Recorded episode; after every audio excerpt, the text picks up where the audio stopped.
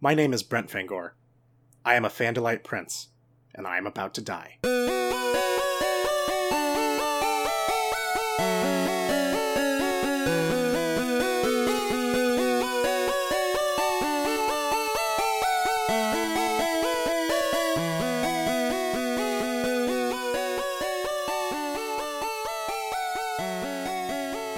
Welcome to Phandalites, the weekly podcast where myself and Jenna read and review every book in the Animorph series by K.A. Applegate one at a time. Um, this week we're doing book one of the Andalite Chronicles, titled Elfangor's Journey, when it was released on its own, because the Andalite Chronicles were originally released as three smaller books and then as one big volume. Uh, but we'll we'll be reading them individually as three segments. Yes, yeah. This episode's just part one. Um, and I know that at the end of last week's episode, we said that we'd be doing the Rachel Squid one, but there was enough fan demand on Twitter that we just decided to skip this one ahead of the queue to wherever we could put it next. Yeah, we bow to your fandemonium. you know, it's it's all about you people. um, so this book opens with Elfangor Sirinial Shamtul as a lowly Arisths uh, the dome ship he's serving on encounters a Skrit Na flying saucer in the rings of Saturn and fires on and boards them because Andalites are space cops and they have a ticket quota, I guess? Anyway, there are two human abductees on board named Lauren and Chapman. Yes, that Chapman, who the Andalites take back to their dome ship, promising to wipe their memories and return them home. The shamed war prince Alloran Semitur Corrass, who you may remember from the Hork-Bajir Chronicles, and also from being Visser 3, dis- is dispatched in his sweet custom hot rod fighter ship to return the humans to Earth, along with the two Arisths, Elfangor and Arbron, uh, Sir last name not appearing in this book. along the way, Arbron manages to decode the dump they took of the Skrit Na's computer system because they're space cops, and of course they made a full disk copy of any electronics they encountered on their routine space traffic stop. Arbron discovers that the Skrit Na ship they didn't manage to disable before it got away is carrying a legendarily powerful weapon called the Time Matrix. Alloran makes the call to delay the delivery of the humans and give chase to the Skrit Na ship, which was headed to the Taxxon homeworld. The three Andalites manage to take over a Taxxon transport, morph Taxxons, and land on the Taxxon homeworld, but are separated during a feeding frenzy. Elfangor is caught by a subvisor that I assume is Esplin 9466 because he doesn't join in the cannibalistic frenzy, which you know Esplin is all about. Book 1 ends with Chapman landing the Andalite ship on the Taxxon homeworld and offering the Yeerks Earth.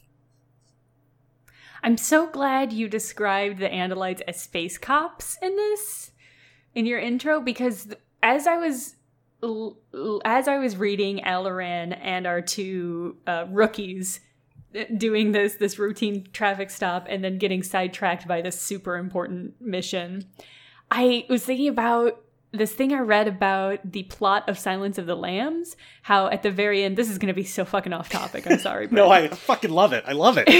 Keep going. Get as far off topic as you can. how at the at the climactic part of Silence of the Lambs, Clarice goes on this sort of side mission and gets trapped and caught alone. But she goes on that side mission because it's not supposed to be an actual lead. It's just like a small thing that she can double check on that isn't supposed to be anything. And so that's why it works in the plot that she stumbles upon the actual killer. Because otherwise, it would make no sense that the FBI sends her just like she's a rookie mm. out to track down a serial killer. So I think about that a lot as a plot device. And I thought about it when I was reading this book about that it's a fucking disgraced ex prince. I guess he's still a prince, but ex- disgraced Prince Alloran and two two rookie cops get this super sudden secret but incredibly important mission that they absolutely do not tell anybody else about. They just go after it on their own. Yeah. Yeah, it is kind of like Elfangor uh, is the straight-laced by the book rookie and Arbron is the loose cannon who plays by his own rules, but damn it, he gets results. And um, Alloran is the uh, cop who's getting too old for this shit and is two days from retirement. He's the disgraced cop who's two days who's looking for a comeback. Okay, yes, yes. Like he just wants redemption and he'll do this super important vital mission that he absolutely needs backup with. Uh, with not very good backup. I mean, I I really started thinking of them as cops very early on in the space cops early on in the book, um, because even though they were retroactively justified by the abductions that the Skrit Na had apparently undertaken, they didn't seem to really have any reason to just open fire on the ship other than that it was there. yeah, they just seem to not like or trust the Skrit Na, so they're like, we're gonna pull them over and search their car. Right, but not just like pull them over and search their car, like shoot out their tires and then search their car and then just leave them there to fix Yeah. it themselves. The fact that they literally just left them, like they, the Andalites are literally like, they'll figure it out. We blew out their engine, but they'll figure it out. Like, wow. It, is pretty wild. So that's very good. The other thing I really liked about your introduction is that you made sure to call out that the Chapman in this book is the Chapman, Principal Chapman that we're used to. Yeah, I, I had to double check on Seropedia because his characterization here, and obviously this is him as a teenager, but his characterization in this book is extremely different from how we've seen him in the main series so far. So I, I had to double check on Seropedia, and it says indeed that Principal Chapman is Hendrik Chapman. I'm glad you checked that because I was just assuming that this was like Chapman's dad or uncle or something. Uh, because the characterization is so ridiculously off point. Yeah, I mean, he's basically David in this book, right? He, yeah, he he- he's like a capitalist driven David. I don't think David was quite so profit margin Right. obsessed. Yeah, that's fair. That's fair. He's an extremely mercenary, like Ferengi almost, in his characterization in this book. Which, A reference that I understand now because I'm watching Deep Space Nine. excellent. One of the best Star Treks. yeah, but he is very much like I couldn't help but picture like the stereotypical 80s businessman like, "Hey baby, I'll make you a profit." My only regret is having bonitis. exactly, Brent. Yes. Well, it's funny because reading him in this as a teenager sort of made me realize that I'd been picturing Principal Chapman in the regular like series as being played by the same actor who plays the principal on Buffy and Quark on Deep Space 9. That's such a fucking perfect crossover. Right, I just hadn't I hadn't really thought about it. That was just how I always pictured him when he was brought up and I just realized, "Oh, yeah, okay. Yeah, Armin Shimerman. I we know from having read the main series that there's definitely some Ellimist time travel bullshit that happens to unwrite the events of this book or these books. Right. And I have to assume that something there changed a pivotal moment in Hendrik Chapman's history that caused him to be this way because in the main series he's almost sympathetic. Yeah, yeah. I would say very sympathetic because he's kind of a willing controller, but not really. It's exclusively to protect his daughter for as long as he can. Right. And that's a hard that's a hard image to combine with the Chapman we get in this book, who's a real fucking D-bag. Yeah, the Chapman in this book who's like, hey, literally everyone on Earth, would you like to enslave them and make me king? My god, yeah, that was I oh I was waiting this entire book to see how Chapman sort of loops in cuz he it, there's no way I mean Chapman almost has to be a controller by the end of this book. This is a Chapman controller origin story, I think. And, and so the the journey there, I what I'm hoping Mm-hmm. is that we see that the Yeerk that Chapman gets saddled with is actually like really kind and level headed, and that's why the Chapman we know in the main series is the way he is. Like the Chapman we know in the main series is more the Yeerk than it is Chapman. Interesting. That's what I would like. That would be really good. I see. I was having, I was thinking a bleaker take on it, where if he's a controller by the end of this book, but then history is rewritten, Hmm. and then he still ends up a controller. That it's just that's that's how he was always going to. That's how things were always going to shake out for Chapman. No matter what, he ends up with a Yeerk in his head. Hmm. I mean, that's very possible. I I I'll say I'm I'm on the hook. I'm really excited to read the next two books to see how Chapman's story shakes out. Oh yeah, for sure. I can't wait for the the birth of Alan Fangor. Fuck. God damn it, Brent. I I look forward to that too because it comes out of such a weird left field in the book, in the main book series. I feel like we were supposed to read the Andalite Chronicles first. And then that would anticipate that happening in the books a little bit more. Because as is, it is a real band aid pull. Everybody on Twitter claims that we should have read the Andalite Chronicles first, and our opinion on uh, that Tobias book would be extremely different if Yeah. we had. I'm not sure that there is any order of reading that makes Alan Fangor not just a ridiculous sounding alias. Fucking Alan. It just Alan Fangor sounds like uh, a local horror movie TV show host. Like that's it's like the off-brand Elvira. Alan Fangor sounds like the pen name of like a Dean Koontz wannabe. I like this game a lot. Alan Fangor. like like you download a free ebook and then you end up subscribed to their author mailing list and they're just thirsty as fuck. Alan Fangor is real thirsty about his his next short story that you should definitely get from him. Enter here. There's a hundred dollar Amazon gift card giveaway. yeah, Alan Fangor really wants you to read the excerpt of his next book.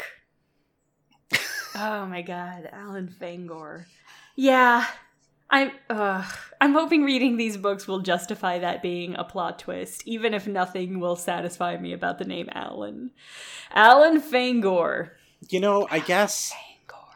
I shouldn't be so upset about it because I religiously follow Name of the Year every year. and Alan Fangor is like the sort of name that would get bounced in one of the early brackets. Yeah, compared to the the finalists of Name of the Year, Yeah, Alan Fangor ain't nothing. yeah, compared to Kobe Buffalo Meat or or this year, hmm. pretty sure calling it Most High Thank God. God, that's a great name. It is. I'm real glad that Miracle Crimes didn't have like a mugshot in the article they linked about her because I'm still pretty sure that my boy Lancelot Supersad Jr. lost to Amanda Miranda Panda because she had an attractive mugshot.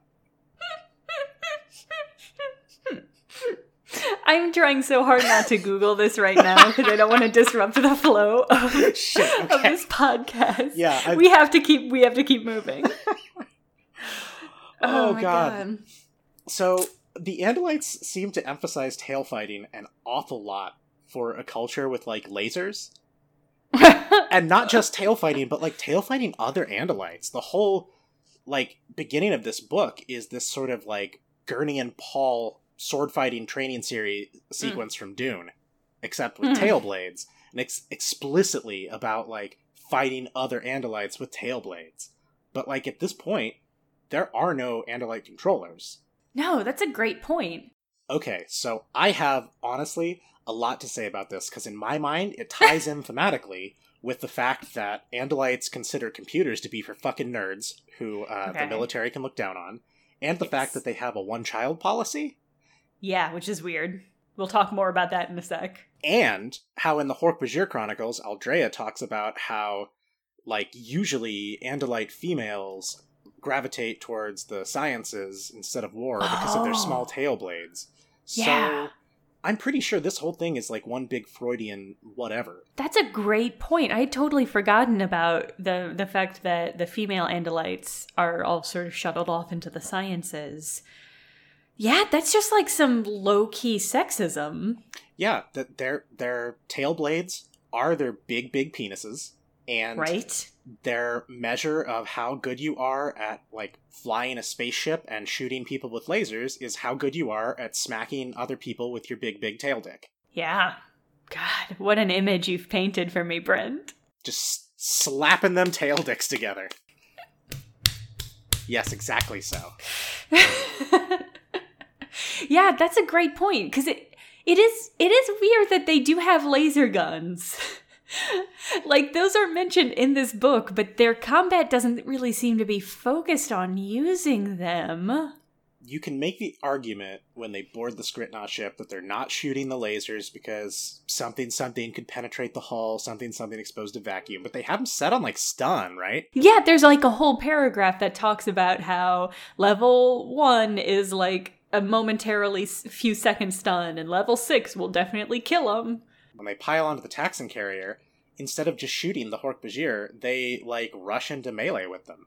Yeah, it, that's super weird. Because again, you don't you have to shoot like a Taxxon once, and then the other Taxxon will go crazy eating it. I think maybe the big message we're meant to take away from the portrayal of Andalites in all of these books is that they're not good at war. They're like real bad at it, and it's entirely mm-hmm. because of their weird hangups, like culturally. Yeah, I think that's a totally fair argument to make because they do have a lot of weird hangups. And that is one of them. They're they're weird old old penis dicks. you mean they're weird old penis tails? I meant what I said, Brent. Okay, I yes. meant what I said. They're weird weird old penis dicks. That are also their tails, incidentally. Oh, Uh, this book has a lot of weird hang like the whole I really enjoyed the part where they meet the humans for the first time and they're describing them and it's that sort of ironic sci-fi thing where the Andalites are describing them like aliens, but we know they're just regular humans. yeah, yeah. There's like a moment where he's talking about like food with uh, Mhm. Lauren, and he seems real grossed out by the idea of kebabs.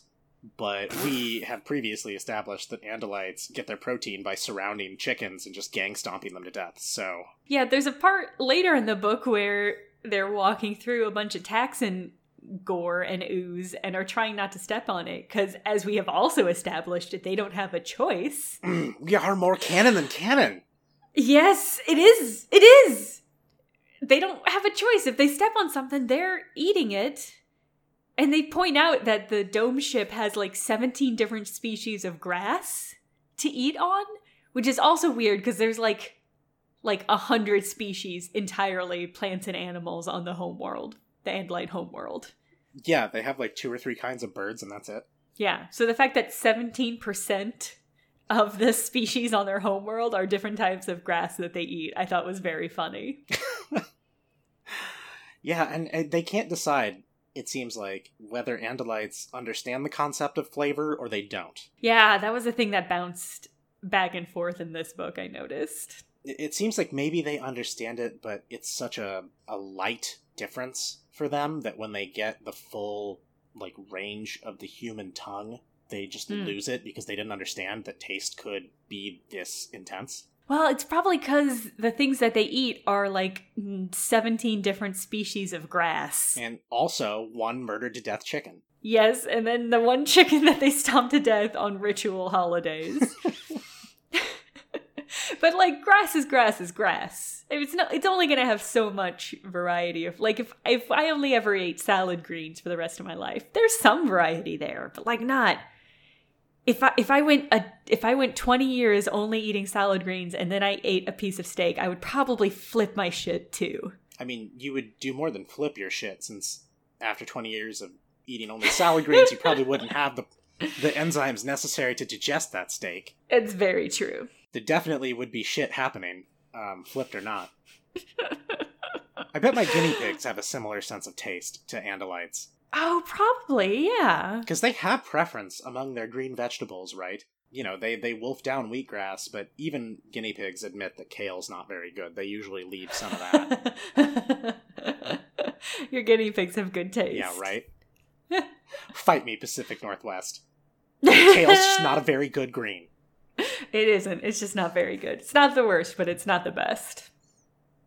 There's a really good slapstick scene in this book. I no, maybe not slapstick. There's a good extended scene where they're going out into the dome ship park area and Lauren's like, "Oh, yeah, I've been cramped in that that spaceship too long." And goes to take off her shoes and the Andalites flip their shit They really because they think she's peeling off her hoof because they don't know what clothing is because nobody in the goddamn universe but humans wear clothing which is its own weird thing You know, at least the Andalites are consistent, unlike Donald Duck, who obviously understands what clothing is but refuses to wear pants.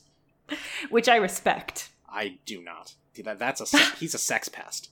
i guess that's true he's out in the world not wearing pants even though he knows he knows what that whole deal is yeah, it's weird to me. It's just weird to me that the Andalites have no concept of clothes. Because, like, n- no aliens have something similar? Apparently just- not. I guess not. That's super weird to me. I mean, we haven't But really. I am human, so. Sorry, go ahead. I am human. so. I mean, we haven't really run into any aliens in the main series that wear clothes, right? Did the did the teeny tiny dudes have uniforms? Oh, I don't know. I, I think I pictured them having uniforms, but that doesn't mean that they did.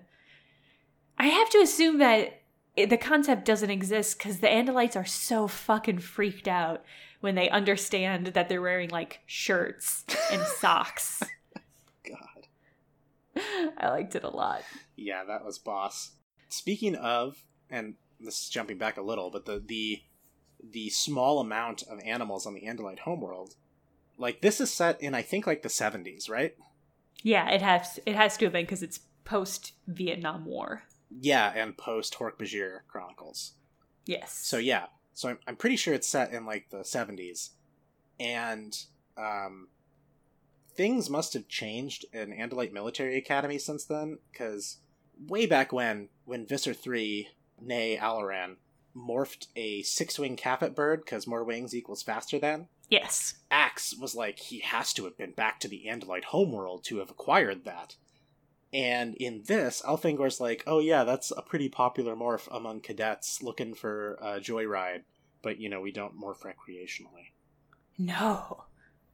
So I maybe they just don't do that anymore. Maybe it fell out of fashion like hacky sack and bell bottoms. I like the idea a lot that there would be fashionable morphs at different times uh, in the Andalite history. But that's a really good point because that it's so close to a plot hole. But I like your explanation better that it's just like that was just like it was the summer of love for the Andalites. Everybody was morphing Kafit Bird, but then you know everybody grew up. It was the 70s. Everybody was high out of their minds on Kafit Bird. High up in the air on some thermals. Before the Andalite CIA started selling Kafit cocaine, crack Kafit, cac, you know, whatever. Doesn't matter. Yep, flooding the neighborhoods. I've taken this way too far. Speaking of taking things way too far, let me segue into a theory I have about the Animorphs Yes. that has sort of been it's sort of been low key at the back of my mind as we've been reading, and it really jumped to the forefront of my mind in this book because Lauren talks about her dad, who's a Vietnam vet who didn't who survived the war physically but not emotionally or mentally. Mhm. seems to be having some post-war issues.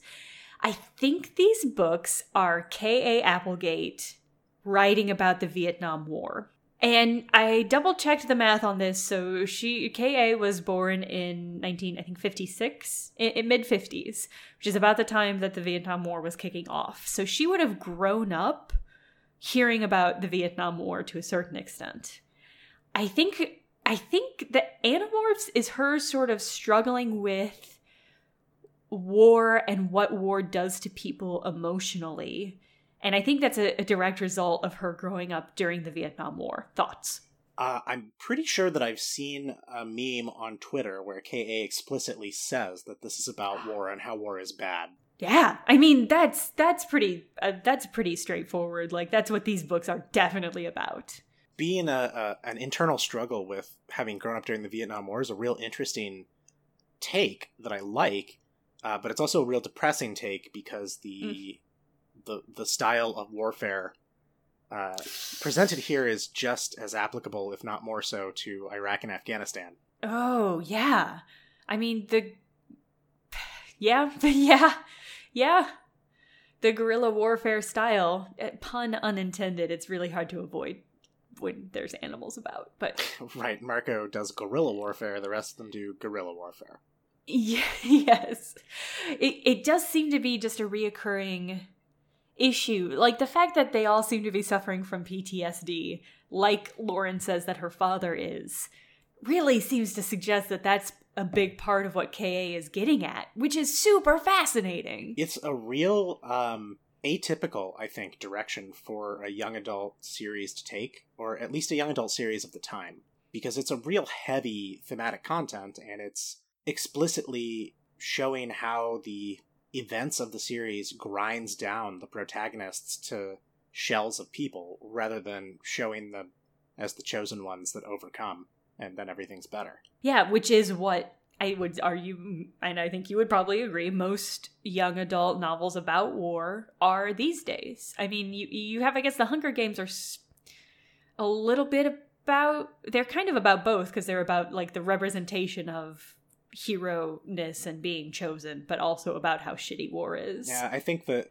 as as that trilogy goes on, it becomes less about the protagonist overcoming all obstacles and everything being great, and more about how it, it the what she has had to do has hollowed her out and made her a shell of a person. Yeah. I more than anything I would love to see what K.A. Applegate's pitch for the Animorph series is cuz it I I think if she went to Scholastic and said I want to write a young adult series about the Vietnam War, I don't think that would pass. Yeah, there's no way that that was her pitch. I'm sure her pitch was teens that turn into animals to fight alien invaders. Yeah, and they date each other and they fly, and every cover will have a different animal on it. Please buy this. There's a flip book in the bottom. We'll have. yeah, yeah. Yeah, but I think. I think they're about about the Vietnam War. Maybe not explicitly, but I, I think consciously or subconsciously, I think that's what Kay is really writing about. And that's fucking fascinating. Yeah, I, I, like that. I would love to hear her response to that, but I'm honor bound not to read any interviews with her that take place uh, after the books that we're reading. And so, cannot. therefore, just cannot look for interviews with her at all until after we're done with the series. Yeah, I know she did a. I think she did a uh, Ask Me Anything on Reddit a few years back, mm-hmm. which I I really want to dig into, but again, cannot have to remain pure and unspoiled. Yeah, yeah, it's unfortunate because I there are a few other Animorphs podcasts that I know some of our fans listen to and have recommended. I feel like I can't listen to them because we're not done with these books. Yeah. We'll we don't want to get spoiled. Mm-mm. There's no mixing sodas at this Pizza Hut, okay? We're staying pure. It's called pure a suicide for a reason, folks. Uh, what else in this book? There's a lot in this book to dig through. Uh, so Alloran, it seems like, took exactly the wrong lesson from his failure in the Hork-Bajir Chronicles. No kidding. Because he makes a big deal out of how you just you war's about winning, not about honor, and you just have to do whatever it takes. And like, bro, your genocide superweapon didn't fucking work. It didn't make a difference. It got released, and look how well that turned out. So what are you what are you getting at here? Why do you think that yeah. that's like the lesson you learned? That was super fascinating because they have that whole sequence when they're on the Taxxon ship and they discover the tanks full of Yeerks uh, is swimming in fluid, and they don't they don't know if those Yeerks are civilians or combatants.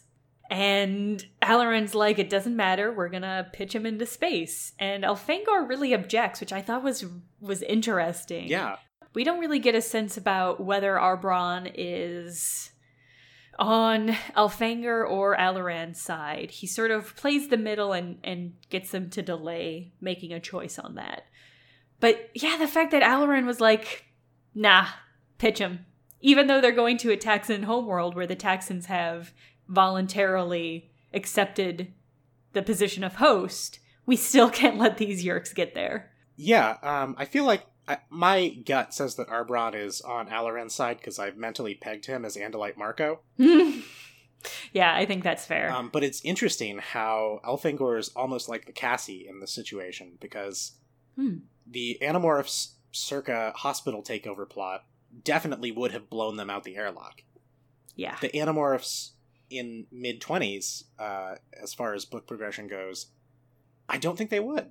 I don't think they would either because they didn't murder that pool at the uh, in the David trilogy. Yeah, and they haven't made as full use of the maple ginger oatmeal hack as they could have. Yeah, I think they kind of decided to file that one away under uh, the Geneva Convention, which they are now more or less following. Ish. Ish. Yeah, that's fair.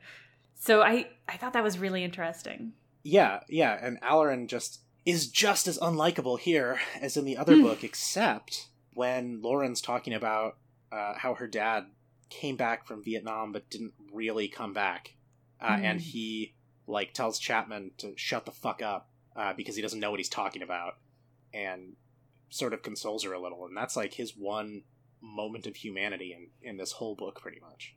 Yeah, his one moment of a- andalitity. Yeah, and delightedy. Yeah.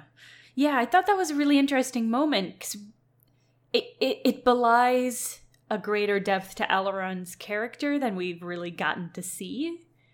And, and the fact that he. He doesn't know the war. He doesn't know the situation really that Loren's talking about, but he knows war Mhm. Conceptually and broadly, and that's his response. I thought that was super fascinating. And the fact that Chapman that if part of that is why Chapman just read is so sleazy to me. He's just the snottiest little teenage shit. Yeah. Just will not shut up. There's one moment that I'm just I'm flashing back on that when they're talking about the Taxxons, let's just talk about the Taxxons. Let's Mm, tackle that. Let's talk about the fucking Taxxons. Yeah, because there we get more Taxxon background story in this than we have probably in all of the rest of the books combined. Uh, we also get a lot of Taxxon eating Taxxon because fucking Taxxon gotta do, I guess. Right, right. It is made explicit that their hunger is so primal, their drive to consume is so strong that the Taxxon controllers, those Yeerks, cannot keep their hosts from chowing the fuck down. Which is gross, but also in hindsight, I'm relieved because it never. I never really stopped all the other times that Taxxons were cannibalizing other Taxxons and thought, "Wow, the Yeerks are just letting this happen, huh?" But that that probably should have been on our minds. Yeah, yeah, it didn't occur to me because Taxxons are, you know, gross and they're coded as gross. And in Yeah. in retrospect, if they their whole species has this strong a drive to just eat and cannibalize, they never really had a chance of being sympathetic aliens. Uh, except for the mountain Taxxons. yes, there's Brent. rebel Taxxons, Jenna. There's rebel Taxxons in the mountains. K.A. Write the Taxxon Chronicles. I was. I am so uh, fucking overjoyed to know that there are rebel Taxxon. That's just so spectacular to me, Brent. Like, of course there are. Of course there are. God, I want to read about them so bad.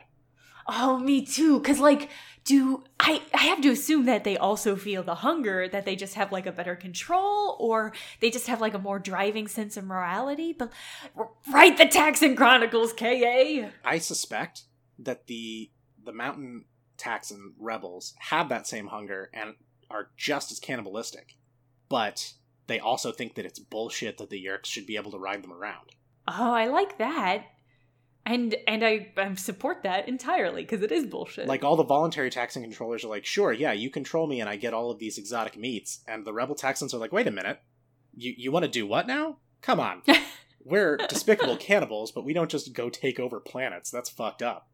Yeah, I like that even the fucking Taxxon, who by all accounts are not only extremely alien, but extremely insectal in ways that we are supposed to just hate instinctively. Mhm. Even the Taxxons have variety within their species morality system. That's so good. Yeah, it really is. It's it's it's the sort of touch that I, I've really grown accustomed to Kay Applegate putting on her aliens that, that show up a lot.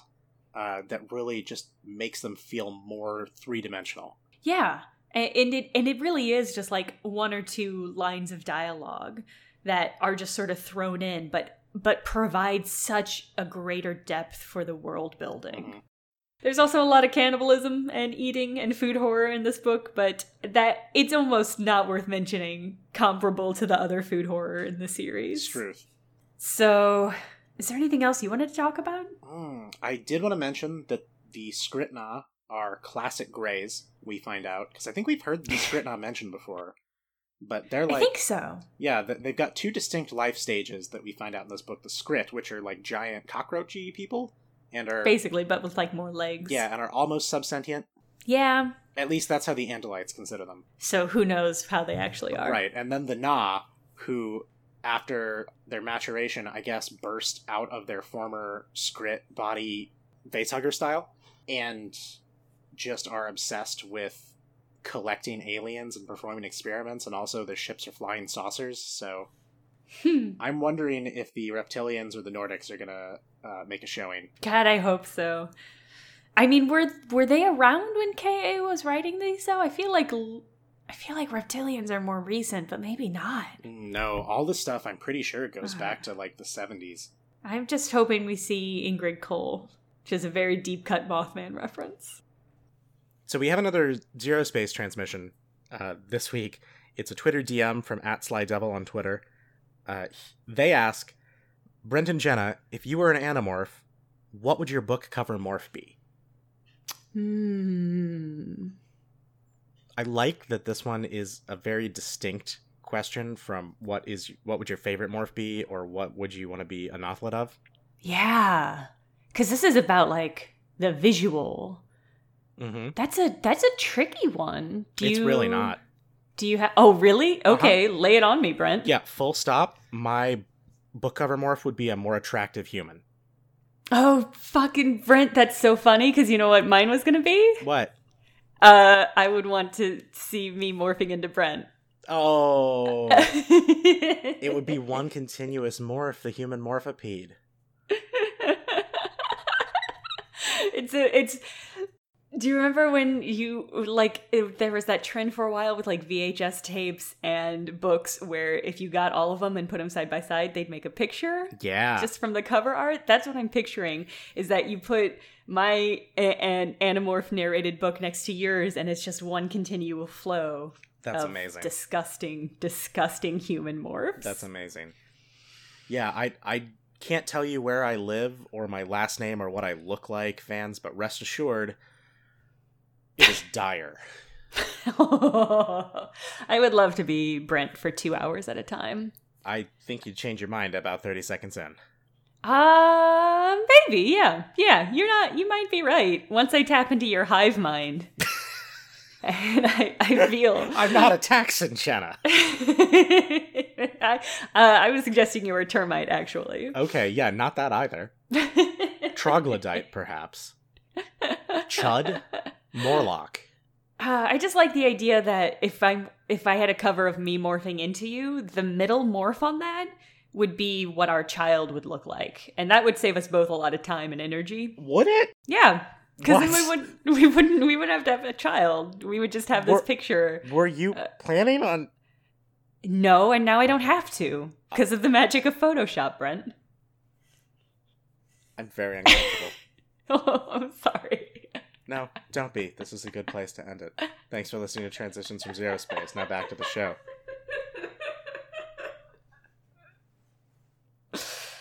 Well, that'll be it for this week. Thanks for listening to Fandalites. Uh, next week, we'll be reading the Andalite Chronicles Part 2, Alloran's Choice. We'll do the third part the week after that. What do you think his choice is, Brent? Can I get your prediction?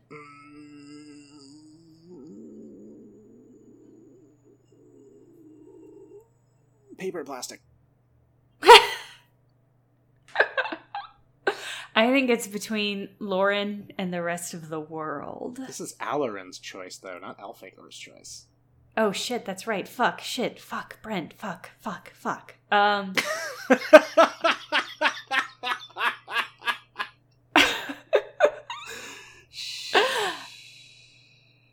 I think okay, if it's Alloran's choice, I think it's between himself and the rest of the world. I think Visser 3 will get him in or, or I'm sorry, Sub Visser 7 Esplin. will get him Esplin, yeah, will get him in a situation where he can free his companions slash maybe all of Earth or be a controller.